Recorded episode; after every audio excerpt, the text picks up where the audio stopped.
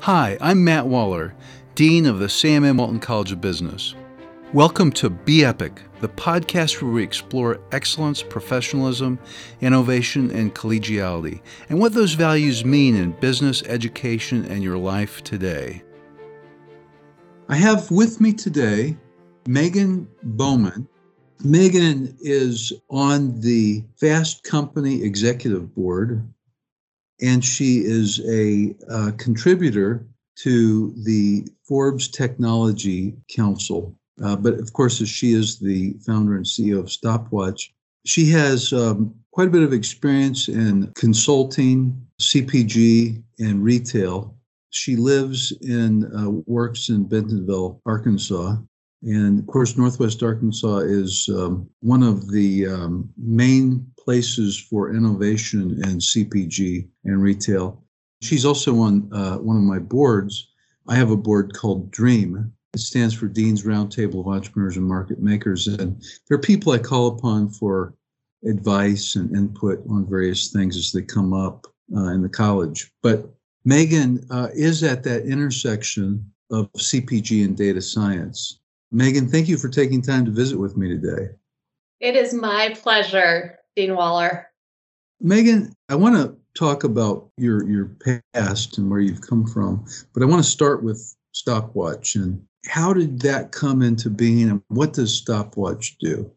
Stopwatch essentially, if you think about enterprise resource planning systems, um, ERPs, whether it's Oracle or SAP or Microsoft Dynamics, um, these big legacy systems that uh, a lot of large companies use to track and manage goods from point A to point B, um, do their bookkeeping, um, you know, bill of materials, kind of all of the, the the brain of the company oftentimes lives in an enterprise resource planning system. And and when e-commerce came along, basically a lot of people created tools and agencies to kind of take things from the enterprise resource planning system, jump over a gap, and then kind of have these separate kind of ways of working in terms of the way that they went to market through uh, the e-commerce ecosystem.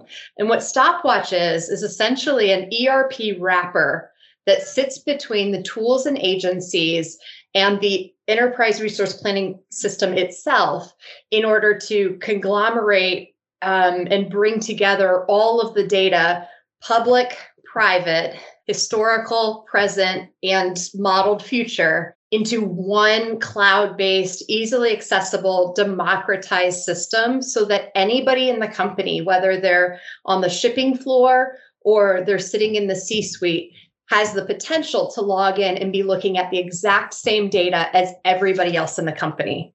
Well, you know, that's something that clearly is uh, needed in CPG in particular. Would you talk a little bit about that, about the importance of that kind of capability in CPG?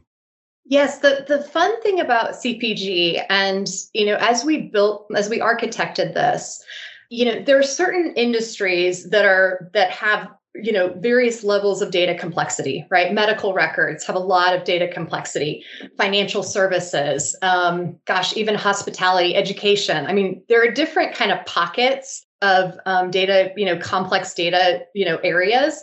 And cpg from our research was one area that because every single item that gets checked out of a store has a data mark on it the gs1 upc there's a lot of data out there whether it's through you know the credit card transactions whether it's through the retailers whether it's you know through edi transactions.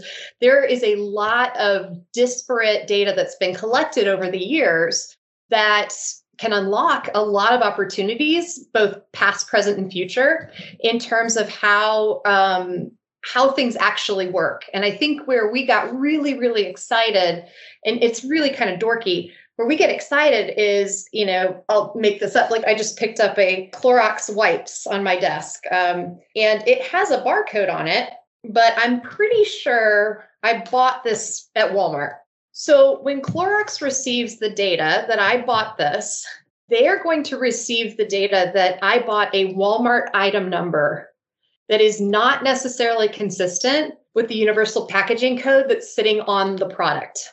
Similarly, if I buy it next week from Amazon, Clorox will receive a signal that says she bought Amazon item 1234. And the Walmart item and the Amazon item, even though it seems that it should be very, very simple, do not cross pollinate within their ERP system.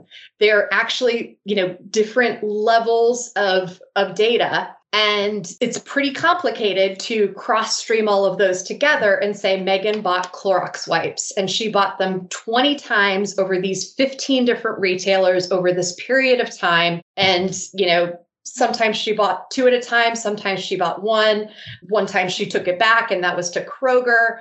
Um, you know there is a lot of just kind of base kind of no duh purchasing behavior that you can track through the life of the product and that's where we get really really excited about consumer packaged goods because it naturally has a lot of data. And i think a lot of the focus um, right wrong or indifferent has been around you know the consumer journey. How do we get more people to buy you know to get them to the shelf and purchase things? Like that's a, a beautiful science in and of itself.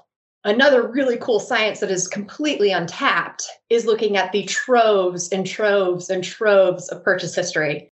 And when we can, you know, assign a normalized pattern recognition and use that going forward, especially with the advent of e-commerce, there's a lot of of kind of I call it picking up pennies. There's a lot of pennies to be picked up.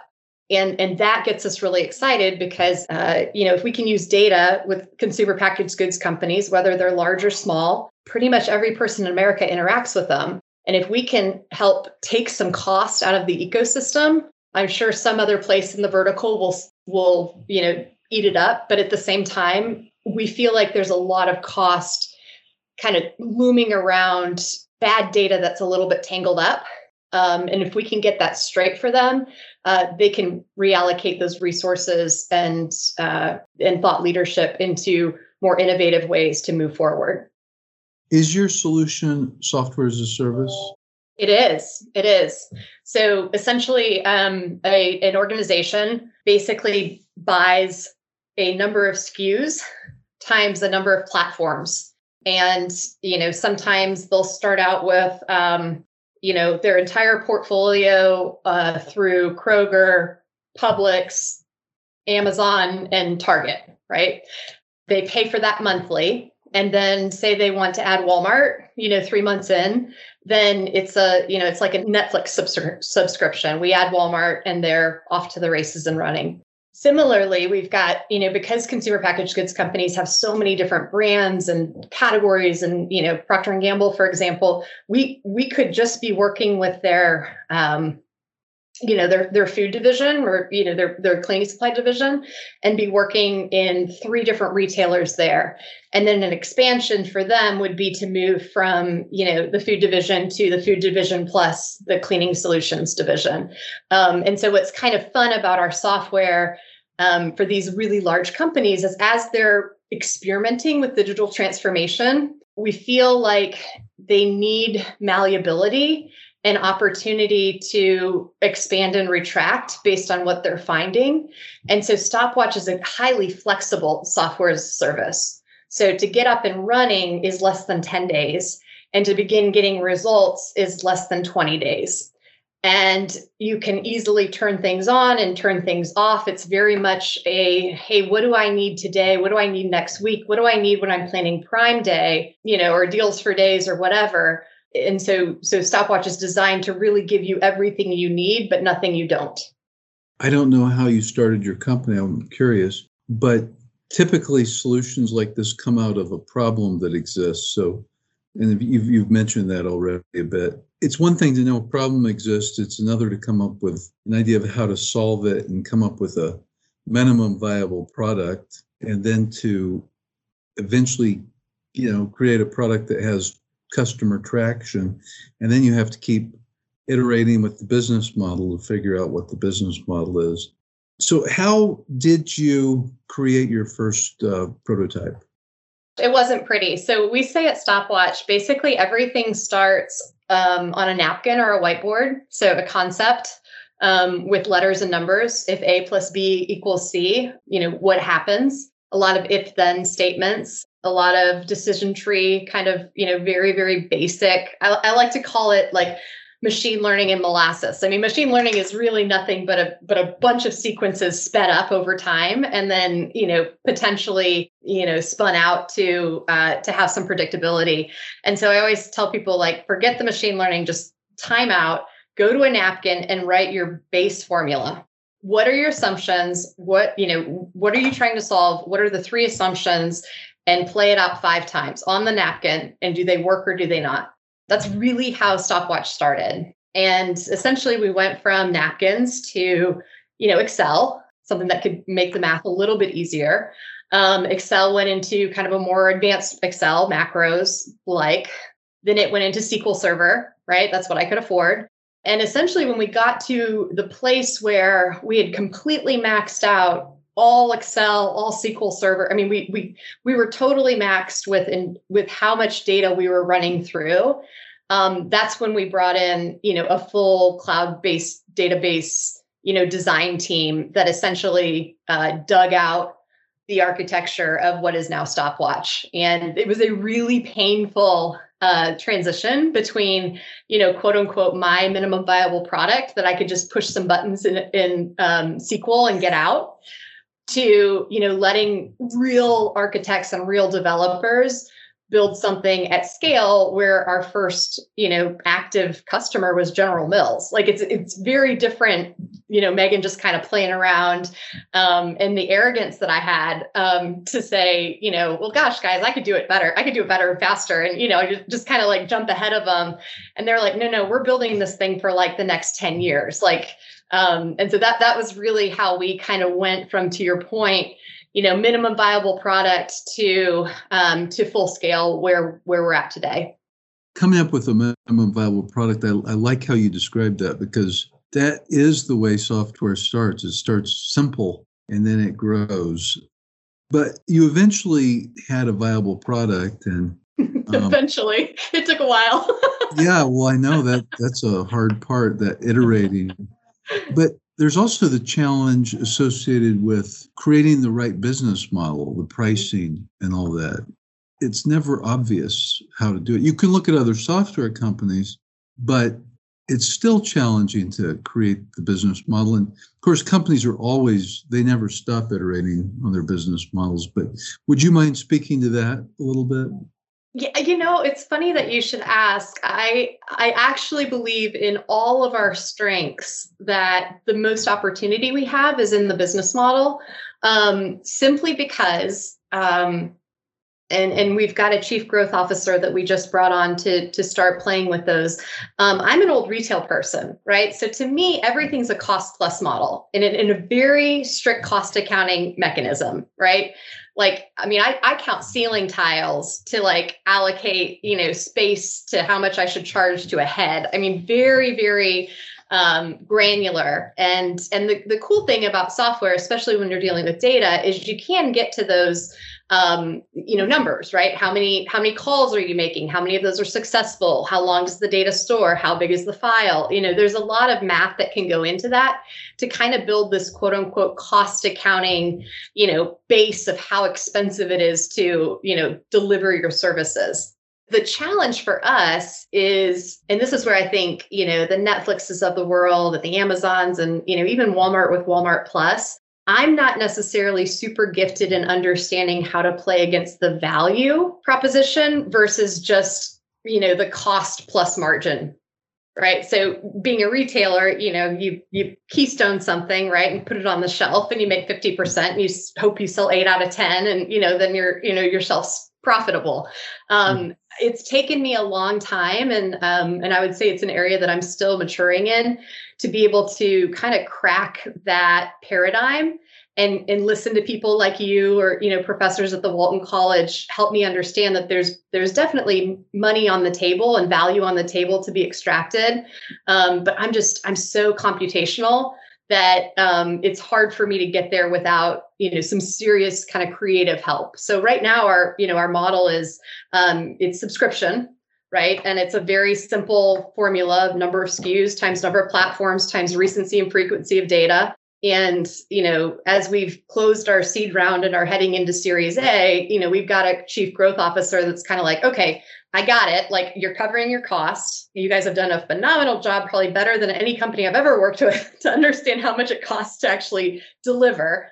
Um, now let's really start looking out on the horizon and say what type of value is this delivering and how do we how do we close a margin gap or even you know exploit a margin gap if you will uh, to make sure that that we're hitting the margins of like a true superstar unicorn SaaS.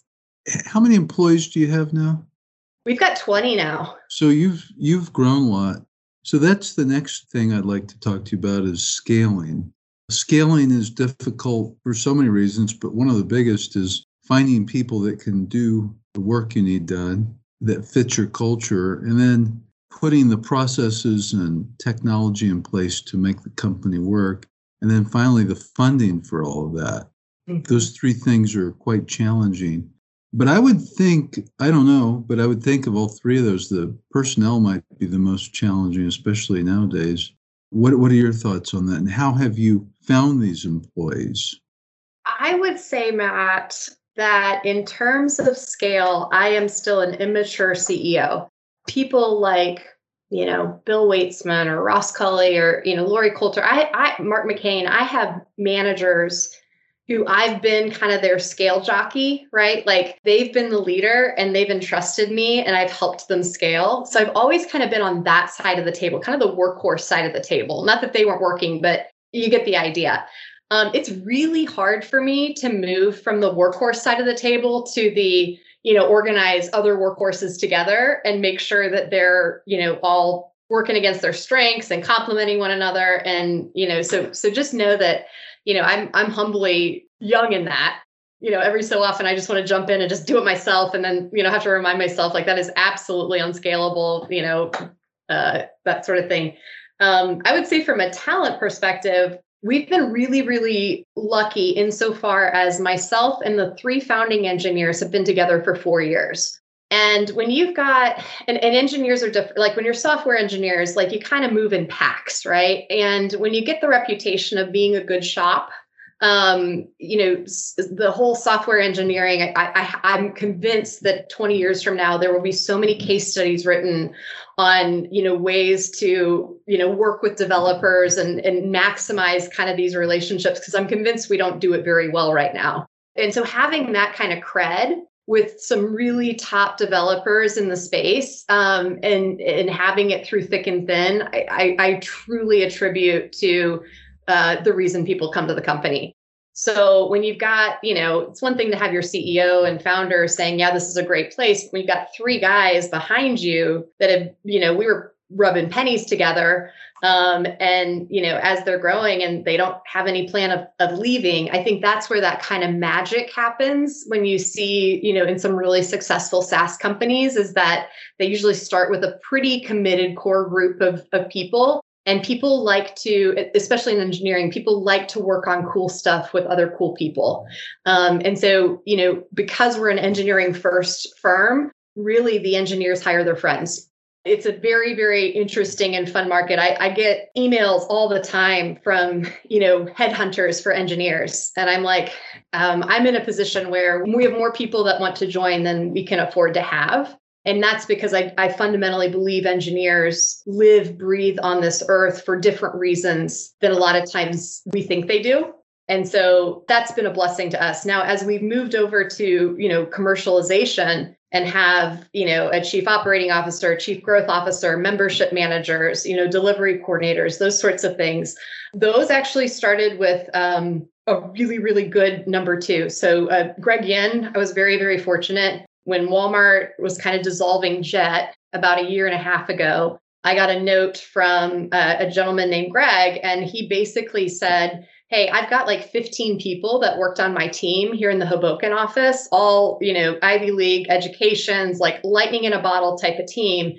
And we're all being displaced at the same time. Would you have a, a role on your team for one or two of these people? And the first thing I thought was, well, shoot, Greg, I've got a role for you. Like any leader, you know, that's out, you know, trying to help, you know, his team get uh, jobs. to me it was a no-brainer so um, so really bringing greg on as a key leader out of the jet walmart ecosystem um, and then him kind of bringing his people on has been kind of the other key for me um, i'm not a magical recruiter i think i think i'm good at getting good people and then they they kind of do the rest so uh, megan you know of course the other piece of this is the funding you know you have a lot of chicken and egg problems when you first yes, start sir.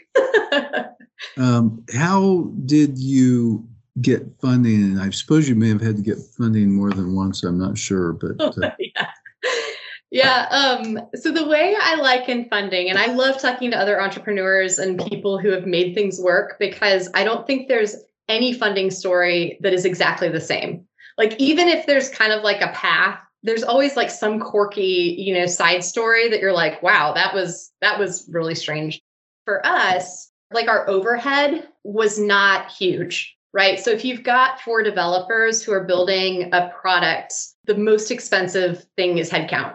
And engineers are expensive. So, you know, really, you know, when we were rubbing pennies together, I don't think I slept for a Thursday night um, every two weeks for about two years because it was all about making sure that we could make payroll. And while, you know, I was in a situation where I didn't have to make a ton of money, these guys that were working, you know, on this team, like they needed to make competitive salaries. And so um, for me, I likened it to oxygen. And it was just like, we just need oxygen. I believe in this team. I believe that we're going to break through. Um, we just need to keep them oxygenated and when you're just, you know, grasping for oxygen versus like thinking about it like cash, you get really creative about where you can find oxygen you know if you're if you're suffocating.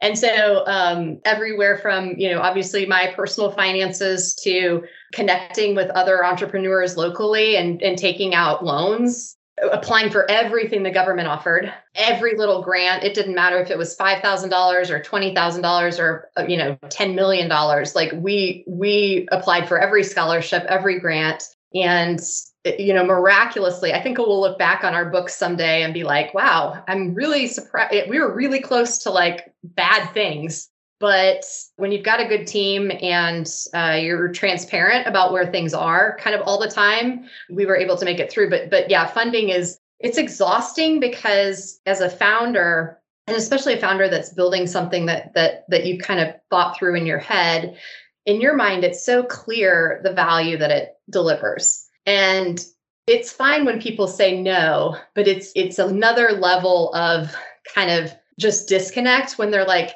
and we think you're going to go out of business. Like and we and we're not even going to give you money or you know so like it's it's kind of this double edged sword of raising money. I i don't mind asking people for money. You know i invite them to in, invest in what we're building. We're in a you know a much better position today where we get to make choices as to whose money we take. Um, but in the early days i mean shoot if you dropped a dollar on the on the pavement Matt, like I would be at your heels picking it up and asking you for another dollar. Like, um, and that's just kind of the kind of the way it goes. Megan, I noticed uh, you were also on the Fast Company executive board. Yes, what do you do, and how did you get to that position? I honestly don't know how I got to it. One of the editors emailed me and said that they were looking for for somebody like me which was really, really cool because I've never done great in school and I've never really fit in totally. And so to have somebody reach out and say, actually, no, you're a little bit different. So bringing you on would be interesting. You know, once they reached out to me, basically what it's really kind of cool. They send me a list of questions every morning and I just answer the questions. They then do the work of curating that across their entire you know executive board and they publish out kind of these hey here's what different types of people are doing to address different types of situations. It's a really cool thing. I'm really blessed to be part of it. And of course they've got all sorts of like meetups and you know fancy schmancy things that you can do. And it's been really fun. And, and as a reader of fast company for many many years um, it's cool to be on the other side and kind of getting to say things that I know younger readers are probably reading and know that I was one of those younger readers at that time. That's neat. Yeah. So tell me a little bit about your work history and some things maybe that prepared you for leading a company uh, that is at the intersection of data science and CPG. Yeah, um, I was actually never really good at math in the way that it was taught growing up. So it, this was pre Common Core. So I never thought that I would be good at data. Uh, similarly, I I started programming at a really really young age, um, only to find out that it wasn't something that a lot of people did uh, back in like the 80s and so you know little kids especially little girls so it was kind of like there there are little hints as i was growing up of things that i'm like okay that's where that came from but as you grow you know you kind of just become who you are. And i, I would say that um, the thing that that's prepared me the best is i hate to say it, it's just this relentless pursuit. That weird kind of personality that is hard to bear in a lot of different relational situations is the perfect personality for you know an entrepreneur who's who's going to break through. And in my mind we were never not going to break through because i never let go the other piece was was being coachable you know as a difficult person to manage with a lot of energy what i had to learn really early on was to ask my bosses and my peers and say hey, I've got a ton of energy. I want to make sure that I'm harnessing it so that it helps you versus just me. That was a big part of, of my learning as well. And, you know, as an entrepreneur and, you know, when you're running a company, you know, it's really not about me every day. It's it's it's about everybody but me.